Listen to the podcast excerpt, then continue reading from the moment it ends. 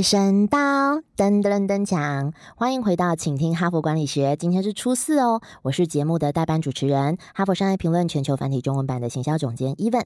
我们今天呢，其实喜悦的程度我都颤抖了，就等于财神到的程度。因为等等啊，我们团队齐聚一堂，就是为了一年一度的玛丽姐给您问的时间。那我们现在先让玛丽姐跟大家拜个年。啊，各位听众，大家新年快乐哈！这个假期快要结束了，逐渐要进入收心了哈。我是杨玛丽 Mary，谢谢玛丽姐。那我们终于等到一年一度《远见》杂志社长、哈佛商业评论执行长，还有获奖无数总编辑身份的杨玛丽 Mary 接受匿名，重点是匿名提问时间。是的，那接下来呢，玛丽姐您准备好了吗？好，准备好了 会紧张吗？不会。其实我们的问题就是真的只是日常跟玛丽姐相处的时候，有的时候因为太忙而问不出口的话，我们准备了四类型的问题，其实大部分都跟节目有关，我们就直接进入喽。有问不出口的，有这么有的时候太忙，有的时候想说这个好吗？可以问吗？对，那我们就趁这个时候，因为是匿名，所以同事也好，有一些还是读者的问题呢。真的，对对对，读者问的问题也非常深刻。好像是我们伙伴一样。首先呢，我们想要问玛丽姐说，呃，在哈帕里面呢，通常一集的呃节目集，就是等于说还是一周一集一集啊，一集的节目集跟一集的采访集这两种是不一样的嘛？因为我们有分就是知识类的比较短的跟采访集的。那请问这两个您大概的准备时间都要准备多久？还有您的事前工作呢，会做哪一些呢？我如果呃比较难分一集了哈，因为我们的这个主题是一周一个主题嘛哈，所以我应该是说。整周来讲含访谈哈，如果以工时一天八个小时来算，应该有一天半哦。哦，一天半。但是我不可能说一到五抽一天半，啥事都不做来准备这个，所以都是用零碎的时间。比如说六日呢，我就会开始准备下礼拜要讲的题目啊。然后，但是我的准备方式呢，现在也有比较聪明的方式，就是说，呃，我不知道 Even 还记不记得，有一次你在我的手机，我请你帮我安装一个可以朗读的软这我最常用的。就是就是我准备的方式，就是说，因为现在也很流行用听的嘛，对，所以我就会把下个周要要分享的文章呢，我先自己听，然后就是在走路的时候、运动的时候啊，我就呃大概把那几篇文章，比如说我们的敦化哈，前几天我们的幕后制作团队有跟听众分享嘛哈，我们有一个呃准备文章的敦化，然后他就会给我五六篇文章，那我就会用这个多多数情况，我就是利用空闲时间或走路时间或运动时间或逛街时间或吃饭时间，反正我就把它听完，听完我就会得到一些想法，说哦，大家下一期要讲的主题啊，重点在哪里？然后我也把每一篇文章可能分享的梗哈，我自己先有。一路的了解，所以这样就可能花了好几个小时嘛。Weekend 就准备，那一二三四呢？我们要录这个轻松读的时候，我大概就每一集就有个概念，准备起来就蛮快的。然后到了访谈的时候呢，可能就是要了解受访者的背景啊，然后受访者可能有一些受访者。我不是，我是之前不太熟悉的哈，对，所以待会儿可能伊文也会问到哈，因为我就现在就不讲了，所以 加起来呢，可能又占我一个半一一天半的工作时间是需要啊，那还不含录音哦。哦，如果录音的话再加上去，所以其实很多都是利用零碎的时间做的哈，或者是空档，或者是有一个比如两三个小时的空档，就赶快的来做准备。是啊，听众们，哈帕的听众们，各位可能不知道，其实啊，我们我们都算还蛮铁人的工作者，但是我们这一群总监每次跟在玛丽姐身边，可能只要跟到第二天或第三天的行程，我们头就会开始很痛，然后想说再这样跑下去，我们可能会在路边吐出来。玛丽姐真的是铁人拉力赛的行程概念，现在还能够坚持每天来录 Podcast，我们真的是。每天都想鼓鼓掌，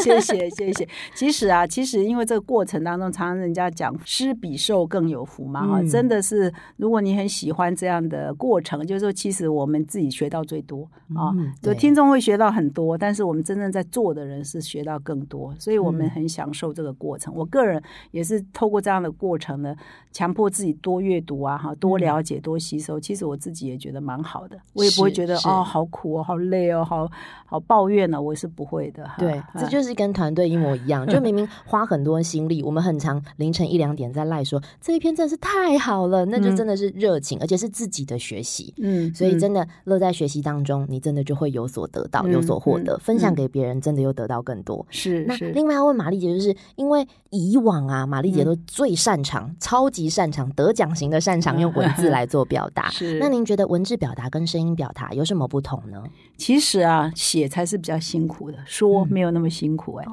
因为你像我已经写了三十几年的稿，写稿一直要写大专题的话，那个真的是要吸收很多很多内容，读了很多很多，然后还要用自己的方式把它消化吸收，然后再用自己的文字风格再把它写出来。所以写稿是无数个不眠不休。啊，那说，我常常觉得说就容易多了。啊，所以其实说是我觉得是比较简单的，因为你已经把，就是说我的过程，就是说我必须把它消化，然后用我的语言把它讲出来，那讲完就算了。写呢，写真的是比较难的，说良心话，所以我有以前那么煎熬的写稿的经验，再来说，相对是容易的，对啊，所以我说是真的容易多了。对，再加上玛丽姐因为有这么优良的 三十几年的这一个呃专。业的这个背景，所以导致说后面我们来做分工，然后协助玛丽姐做一些事前。哎，其实我们做的其实有一些写完之后，玛丽姐觉得哎，这个真的不适合。玛丽姐，我都 偷偷换掉，怕伤了你们的心。不不不会不会，就是我们。这样子其实对我们来讲也是学习。其实彼此在这个过程当中，我认为团队其实也学习到了非常多。然后跟玛丽姐的呃想法啊，或者是眼光，或者是整个团队的思维会越来越像。嗯，对，大家也都是一起成长。那另外我们还想要问，因为玛丽姐其实前期啊有一段其实是直接录影片。嗯，对。那您觉得录影片的导读跟现声导读这两个又有什么不一样呢？因为以前我们做影片啊，影片真的耗工耗很。很多哈，它的它的字它的难度比我们这纯粹的 p o c k e t 再难一点哈。对，所以呢，以前在做影片就觉得我花很多的时间，到最后只能出一支两支，一个月只能出两三支。对，所以我觉得那个时间成本跟那个花下去的力气呢。呃，比不上，干脆直接用说的，所以这 就是为什么那时候呃就觉得说啊，影片就先，因为我们的的时间也没那么多哈，对，然后可以分享的内容变得蛮有限的。我花了一些时间，然后可以产出的内容只有三支影片，对对，一个月只有三支影片，最多了不起了。但是我现在每天每天可以跟听众见面，然后我们可以分享更多给我们的听众，而且频率就变固定了。对，那听众也知道什么时候上来都可以听得到内容，跟以前啊一个月可能只有两三支影片的感。感觉是不一样的，所以我们后来决定整我们整个团队把它变成 podcast，每天更新一到五，每天更新，我觉得是对听众也是比较好的，对我们也是比较好的。对对，所以我觉得。呃，拍影音比较大的挑战就是说，他要注意的细节更多，你的还要书书画啦，还要这个什么灯光啊等等，真的说是相对容易的。对，尤其表情控制啊 等等，而且现在也蛮符合潮流，大家现在走路啊、运动啊、休闲的时候都会习惯用听的，做捷运啊、搭车的时候，所以是也是非常方便，对听众来讲也是很方便的吸收资讯的方式。对，就其实还可以多工作其他的事情，对对对，边洗碗还可以边听啊，边做饭还可以边。眼睛没空的时候都可以听啊，哈，没错。而且玛丽姐，这时候我们就要延伸问啊，就是我们知道很多受欢迎跟收听率高的 podcast 内容都是轻松聊天，甚至是。我说打打闹闹会不会被其他人骂？对，但是其实因为团队也是，玛丽姐也是，就一直强调说，其实我们真的还是希望不是聊天而已，是真的能够在短短的时间就可以学习到。所以就连春节特别节目，您也有特别提醒一点，团队跟您在坚持这种比较难做知识型又很重的知识，就是 AI 要很轻松十分钟分享给听众这种知识拆解的方式，您觉得这个坚持的想法？为什么呢？就是说，因为我们的特色嘛，因为我们整个我们的呃远见天下文化事业群哈，哈佛商业评论是在这个事业群底下哈，我们其实上就是我们的核心的 DNA 就是一个学习，一个知识浓度很高的，我们就不是一个很娱乐型的、很休闲型的哈，所以我们就是做我们自己啊。那可能我们的粉丝就不可能像娱乐类节目那么多，美食类节目这么多，玩家类节目这么多，但是我们还是就是吸收跟我们同号的哈，然后他们。热爱学习、热爱知识、热爱分享的这一群人，我们就够啦。我们有我们的粉丝，这一群人呃支持我们持续做更好的内容，我觉得我们就够了。所以就坚持，这就就是哈佛商业评论上很多很多的文章在讲的，你要有差异化的特色，那这就是我们的特色嘛。那我们也不求说，哎，这个要变成第一名哈，因为我们也不是吃喝玩乐或者是股票类的哈，我们还是一个管理类的、学习类的。但是我们也很好啊，我们一直上一上线以后变学习类的第一名，一直都是在学习，这就是差异化。对，这就是我们差异化的特色。那坚持做我们自己，所以就是无论如何，希望我们的听众是可以学到这个世界跟接轨的这个管理的知识。哈佛商业评论内容这么好，过去一直被认为说，哎呀，是不是太高大上啊？是西方人的，都是外国大公司。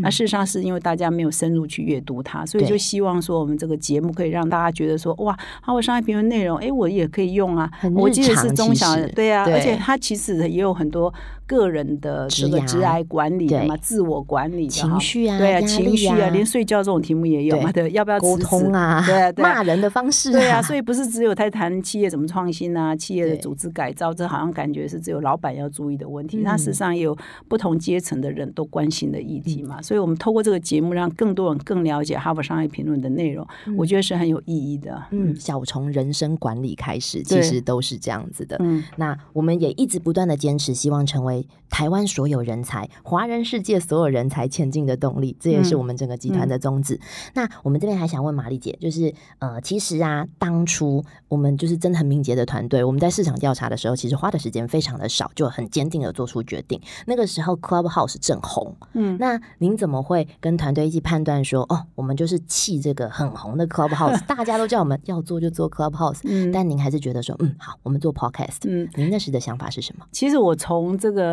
应该是二。二零一六年嘛，有一次去，那个时候我是还兼任《哈佛商业评论》的总编辑的时候，有到美国总部去开会。嗯，其实那一年我就感觉说，哇，在美国很多智慧音箱就已经快速。呃，很很普遍哈。那那个时候听的节目在美国就变很红。对。然后那个时候在中国大陆，我们也观察到，像得到啊这种也是听的哈。透过手机，他们大陆是透过手机接收，在美国已经透过智慧音箱这种东西来接收，都已经很红。所以我们在台湾那个时候还不普遍哈。嗯。可是我们观察到去年啊，在前年啊，就慢慢已经变成一股风潮了哈。所以那个时候其实我们呃没有下去做，事实上是我们怕我们时间不够啊，人力不够，所以一直很犹豫嘛。可是事实上，常常是说，你就不要等说你因缘具足啊，条件都准备好才做。所以那个时候，就是因为回到刚刚讲的说，拍影片觉得说花很多力气，只能产出的量有限，干脆我们把力气转来做 podcast。已经从国外红到台湾，台湾越来越多人在做，所以干脆我们就下去做。所以这个也不是突然间决定，而是我们观察趋势，观察一阵子以后，觉得说，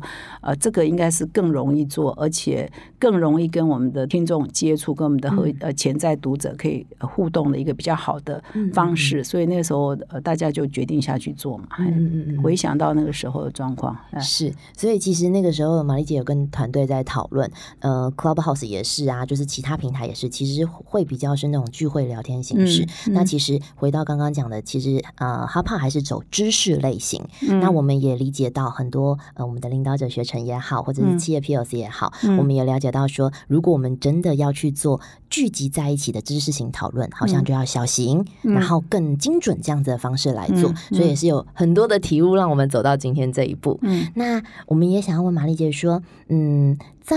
呃现在已经一百五十多集了嘛，嗯，您有没有自己最有感跟最喜欢的主题，或者是让您印象最深刻的来宾？我觉得最最有趣的是，我们在呃规划一百集的时候，规划一百集那时候，我们就想说来选呃选一个不一样的题目嘛。所以那个时候大家就在想说，哎，那个很多人都失眠哈，所以我们就来谈失眠哈。结果那一集的效果真的很好，大家一定会觉得说失眠，失眠是哈佛商业评论该讨论的嘛哈。对。但是事实上，一个人的绩效哈，我们如果谈经营管理哈，就是啊，一个人的绩效跟他有没有睡好 真的有关系哈。那那个后来那一期的特别。来宾是台大的心理系的教授，那个谢伯让谢老师。那其实我之前也不知道有这么一位啊专家哈，那也是同事啊。就是我们我们每一周的访谈呢，都同时也花了很多力气去找受访者哈。所以那个我也是研究了一下，哎，这谢老师谢老师我以前也不认识啊。那研究睡。眠这件事情。结果他来接受访问，哇，他那一集也很红哎。我他那一集的一个最关键的是说，哎，你这个呃睡不好的话，长期睡不好也有可能得艾滋海默，就失智，失智跟睡眠是有关系的哦。可能是这一句话让大家打动大家了哈。还有就是说，我们常常在办公室里头观察说，哎。呃，很多秘书啊，或者很多部门的同事要去找长官之前，会先问问秘书：今天老板心情好不好？其实心情好不好，常常是有没有睡好有关。就是按照哈佛商业评论的文章是说，其实很多老板心情不好，是因为他没睡好，因为没睡好，所以他就精神不好。因为他精神不好，所以他不耐烦。啊，你告诉他一些事情比较复杂、比较呃要动脑筋的，他就没耐心，然后就容易脾气就暴躁起来。所以其实不是他脾气不好，而是他没睡好。所以很多。根源都是跟没睡好有关，所以那一集的那一周的节目呢，就呃流量是呃下载听众是蛮多的。然后谢伯让谢老师以前我跟他也是不熟的，哇，那他那一集的访谈也是很受欢迎的哈。所以所以真的推荐听众可以再回去听。那最难的讲的应该是 AI 行销了哈，因为实际上我们也不是科技人，好像我们那我们要就有的时候哈佛商业评论上的文章是比较专业度是比较高的哈，因为又有 AI，那 AI 怎么运用到？行销又讲了很多的范例哈，很多国外企业的案例等等，然后所以这一方面是有很多技术的门槛，所以讲起来是会比较累的。还有一次讲莫德纳怎么玩创新，就是莫德纳疫苗，它怎么在呃很短的时间内啊，这家公司很短啊，才十年。那哈佛商业评论上就有一篇文章分析说，它怎么短短的十年可以开发出这个疫苗这么成功？那它的创新模式是怎样？哦，他就讲是达达尔文的演化演化的基因的这种类似这种方法。搞创新了，像这种文章就是比较难懂一点，那我们就强，因为我要导读，所以我就要强迫自己。好好的阅读，然后消化再吸收，甚至还要去呃上 wiki 再找资料啊，再去 Google 再找很多其他的资料来辅助帮助我了解这篇文章背后哦的故事还有一些什么。因为他写的情境有可能有一些资讯还是不够齐全，当我要介绍的时候，我读还是不够。对，呃，资讯还是不够，所以还在去找书籍或者是其他的这个软件工具的背景相关。对，其实这对我们来讲也有很多启发，就是听到没听到的团队就超兴奋，想说走。我们去找 有什么可以用的，是，所以我们 在准备这个，不是把文章呃念出来而已，而是我们还要做很多的准备了，对，还而且还要资料的收集，对，甚至在玛丽姐的带动下，我们都直接实践在生活中，嗯，就是今天可能觉得说，哦，这篇文章真的太好，这个做法真的可以做吗？那我们来实验看看，啊，不行呢，玛丽姐容错度真的很高，她就是让我们实验，不行赶快砍掉，可以就继续走，所以其实就变成试出了很多可以让我们整个团队运作更顺畅的。一些流程跟共鸣，嗯，那我们想要问玛丽姐有一个问题，这个哈，嗯，是读者问的，他说啊，节目啊，呃，会邀请到就是时下比较流行的 KOL，嗯，或受欢迎的 KOL，我们相信有一些的确一定是玛丽姐不认识的，对，甚至是呃。还有他问到说理念不认同的这种对话的话，玛丽姐，您在采访的技巧上，或者是您会觉得说，呃，如果您不认同，也是应该把不同的意见分享给大家这样子的方式吗？您的呃分享，这个我问的有点。那个不知道结结巴巴，就是说不是啊，我这意思应该是说分两个层次来讲，一个是说，因为我们这个节目，我们的制作团队也有一些是年纪哈比较轻的，比如有八年级生嘛哈，所以呃，我们是真的是有好几代哈，就是有五年级、六年级、七年级、八年级，我们在小小的团队里头就这个各个年龄层都有嘛，对，所以每个年龄层他熟悉的 KOL 是不一样的哈，那所以可能我们这个时代认识的人，比较年年轻的时代是不认识的。比如说蒋经国，我不知道现在八年级还知不知道哈，类似这样的，不熟，但是不熟哈。那那所以他们也常常讲了一些说，哦，他访问谁哈，然后啊，他谁谁谁一讲话，可能我们五六年级生有些人是没反应的哈。所以基本上这也是一个很好的过程啊，就是说让大家对世代之间的融合是有帮助的。那呃，的确是曾经约过这个 KOL 来哈，我当然也要做一些功课，想说，哎，为什么同时这个这个 KOL 这个年轻啊，这个网红也好，就是哎，我们年轻人这么喜欢他，就要去了解。我记得有一次有一个受访者提到说，就是说你如果被公司裁员也没什么不好啊，可以领领失业救济金啊。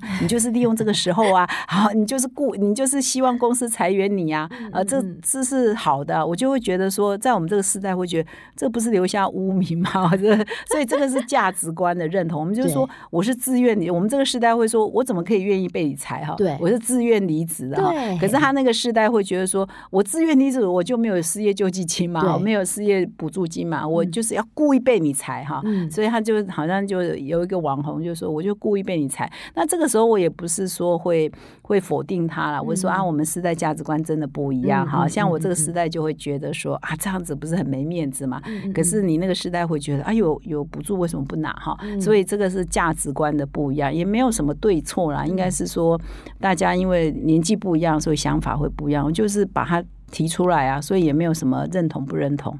啊，就我就会点出说，因为不然听众会以为我是认同的嘛。对，所以我还是要说，哎，其实我们这个时代还是有对，我们这个时代会觉得，哎，这样很没面子，要留一点给人家探听。哎，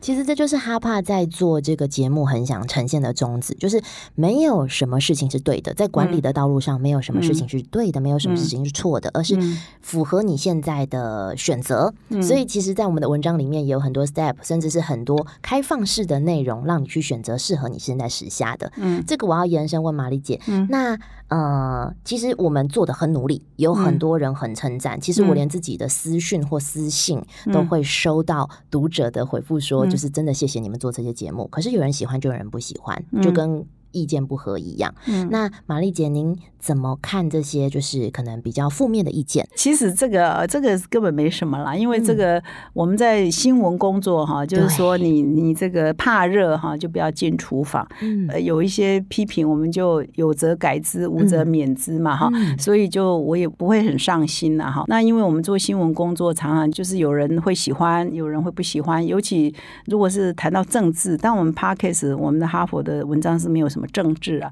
像如果以前我在做政治类的，那那根本就正反意见很两极的。那个你说攻击度，对啊，这攻击度更高。我也曾经。呃，曾经做过一个民意调查，哇，那个人家都打电话来要要包围，要包围你们杂志社，哎，我也碰过这个啊，我要去报警，然后全部同仁回家，然后那个后来说要来包围人没有来，我也碰过这个啊，所以这网络酸民算什么？对，呃，我但是我所以我常常有，因为有些同事会比较脆弱，他会觉得看到这个就会很紧张，是吧？或者不敢告诉我，我都一笑置之，这有什么？有则改之，无则免之，所以不会，我不会很伤心。那如果人家很称赞我。我们我也是一样啊，就谢谢，然后继续努力啊。所以高兴也不会一秒钟，不高兴也不会一秒钟，过了就过了。那持持续做嘛，不可能让全天下人都对我们满意嘛，不可能。嗯，我真的，玛丽姐，您说的那个片段我也很记得。每当我们在每年的什么时候要做的那个调查的时候，各县市的那个反应等等之类，那也是以前我们在。应对的，所以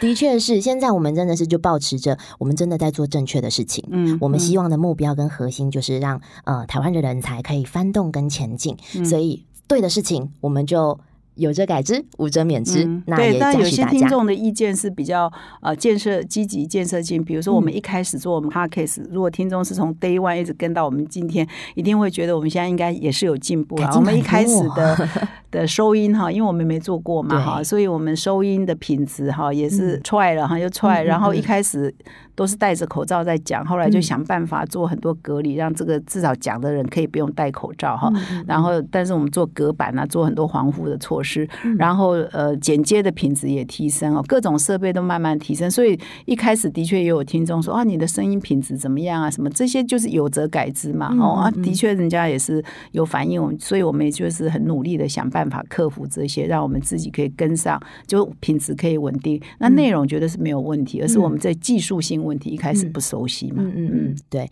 所以其实还是希望呃听众们多多给我们反馈，我们也希望能够持续成长，能够做出最适合您体验价值最好的，最适合您，然后真的能够让您得到学习，然后与我们一同前进的。嗯，那再延续问玛丽姐啊，就是我们想要问这个问题，其实目的是要让听众们了解到说，哈佛商业评论的内容，您不用全部知道，嗯，无论多么专业领域的人，一定都会有部分。甚至有很大篇幅是也需要很精精进，甚至是多元去了解，才有办法啃得进去的。但是真的吸收之后，你可以得到的成长很高。所以铺陈了这么多，我要开始问玛丽姐了。请问您啊，就是在这么大量的阅读 HBR 里面啊，您大概有几成？的内容是你觉得说哦，我这个真的要花很多心力去把它反思成为可以日常生活使用，或者是我甚至要需要花很多力气要去找导师才能了解这一个课题跟主题的。嗯，我觉得很多听众他或者是读者，他如果不常看哈佛的文章，一开始要接触的确是有一定的难度。对，因为我们是翻译过来的哈，然后哈佛的文章的确都是西方的学者专家写的，也就是哦各大学的他各。大学是含美国跟欧洲英语系国家的教授为主的哈，都是名校的教授大师。级的哈，所以他又是教授写的。但是哈佛商业评论编辑们，我说英文版的编辑们，已经现在的总编辑是以前时代杂志 Time 杂志的副总编辑嘛，所以他也很知道说怎么样去文字一定是很好的，所以他们已经花了很多的力气把这些教授的文章改成在英文世界里头是一般人也就读起来很平易近人的文章。但是在经过的翻译呢，再加上它的内容啊，的确是西方世界比较为主的一些企业的案例比较会比较多，所以读起来的确，如果是不常读的人，会一下子觉得哦，好像很难进入了哈。但是我碰到很多这个忠实的读者在台湾，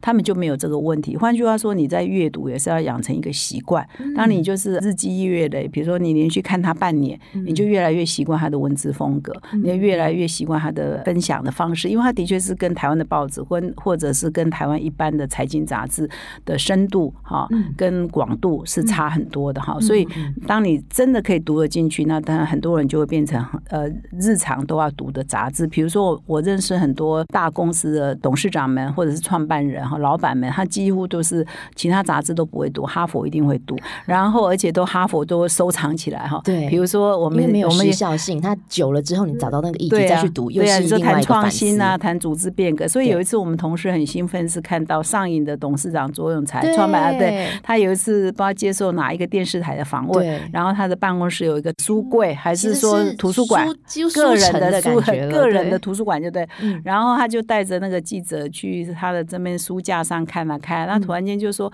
哎。”这一本杂志是我一定要看的，一拿出来，哇，是《哈佛商业评论》。我那天晚上传翻了。对，然后是一排杂志，是《哈佛商业评论》在上面哈，所以我们就很想去拥抱这个同事们，就很想去拥抱左永才哈啊，所以就是只我只是我们不知道而已，我们不知道说，哎，哪一个大老板一定会固定看我们杂志？一知道一发现就发现其实是蛮多人的，还是固定在看。所以回这个我铺这么远，要回到说，到底我们的文章好不好看？我就要分层次讲，说如果是长读。读的人，他就不会觉得我们的文章呃那么不容易读了哈。但的确，我说你如果刚开始要入门，的确会觉得是没有那么亲民然后，然后另外就是说，开始读了之后会发现，他大概八成的文章其实也没那么，大部分很多都是跟一般人很日常很相关，比如他谈自我管理啊，谈个人的成长啊，哈，呃，谈职场啊，谈什么时候。对啊，新手啊，什么时候离职啊？哈，离职要怎么说？这些都有啊。情绪智慧，这个都是简报数，简报数对。所以它真的很难懂的，我觉得可能就是两到三层那种，比如谈创新，你组织怎么搞创新哈，或者是找变革，或谈 AI 哈这种科技这种比较科技类的，什么区块链，有时候还有一些大数据这种比较专业。然后他又是，然后哈佛的文章还有一个特色，因为他是大学者，所以有的时候他每一篇文章都访问。比如说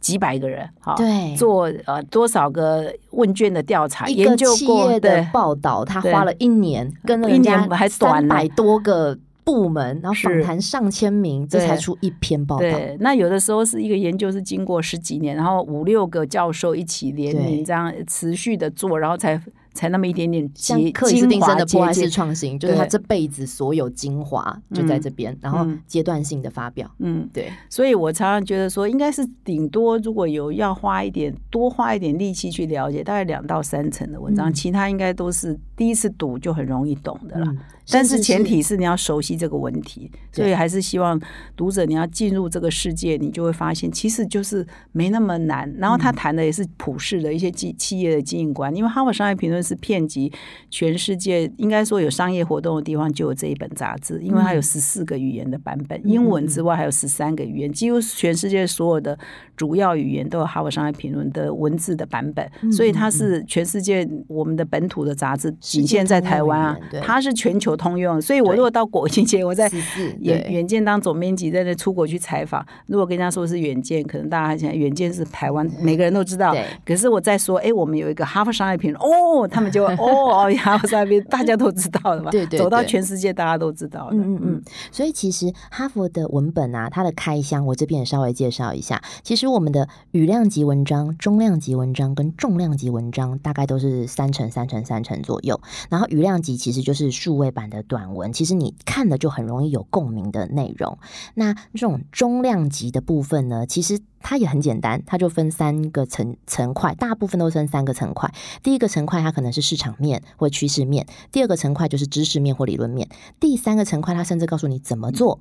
那那种另外三层就是更深入，可能就是很严谨的个案，或者是真的是比较重度的一个科技等等的这个部分。那我们再进入后面的部分呢？呃，玛丽姐，我们这一题问的很实用。就是呃，我们都知道近年来 HBR 一直在推说知识不能只是知识，嗯，你不能只说我懂我懂，我听过或我读过，我也能朗朗上口的说明，可是必须实用在生活当中。那这个实用方式甚至要很像英文一样，不断的练习，不断的练习，跟团队也不断的练习才能得到。那在这一段时间当中，玛丽姐，您觉得你有把哪一些您新学到的知识，然后内化到生活跟团队当中，跟大家分享您是怎么做的？哦，因为我们在分享文章，其实有很多都是个人也可以很实用啊。比如说你怎么做一个领导哈？那那像我也我记得我有一次谈一个内隐性的内隐型的领导人哈，所以就很强调，虽然啊他谈的是说比较不是属于外向型的哈，比较沉默型的，也可以做一个很好的领导人。可他谈的那些原则也都是。作为任何一个领导人可以使用的嘛，比如说你要有同理心啊，哈啊，你要谦卑啊，等等啊，我觉得那个也都会提醒自己哈，就是说，因为我们在施比受更有福嘛，就是说我们在要要把这篇文章消化吸收之后再拿出来用啊，就是说讲给别人听之前自己也反思说，哎，那我在平常我有时候跟同同事相处啊，有没有说不够同理心啊？同事有没有什么困难？实际上有可能我们就会很武断说，你就是偷懒，你就是不认真。你就是 呃，就是偷鸡摸狗是吧？等等，就是我们要从同事的情况来谈呢。其实不同的情况看不同的文章都会有啊，当下不同的应用。比如说，我觉得像我们呃十二月有一个封面故事叫专案画布，还是一月哈？专案画布里头谈到的是说，我们现在很多的企业内开始慢慢用这个专案来推动很多新的事物，要推动很多新的变革。那我记得那一期的封面故事就是介绍这个专案怎么做管理哈，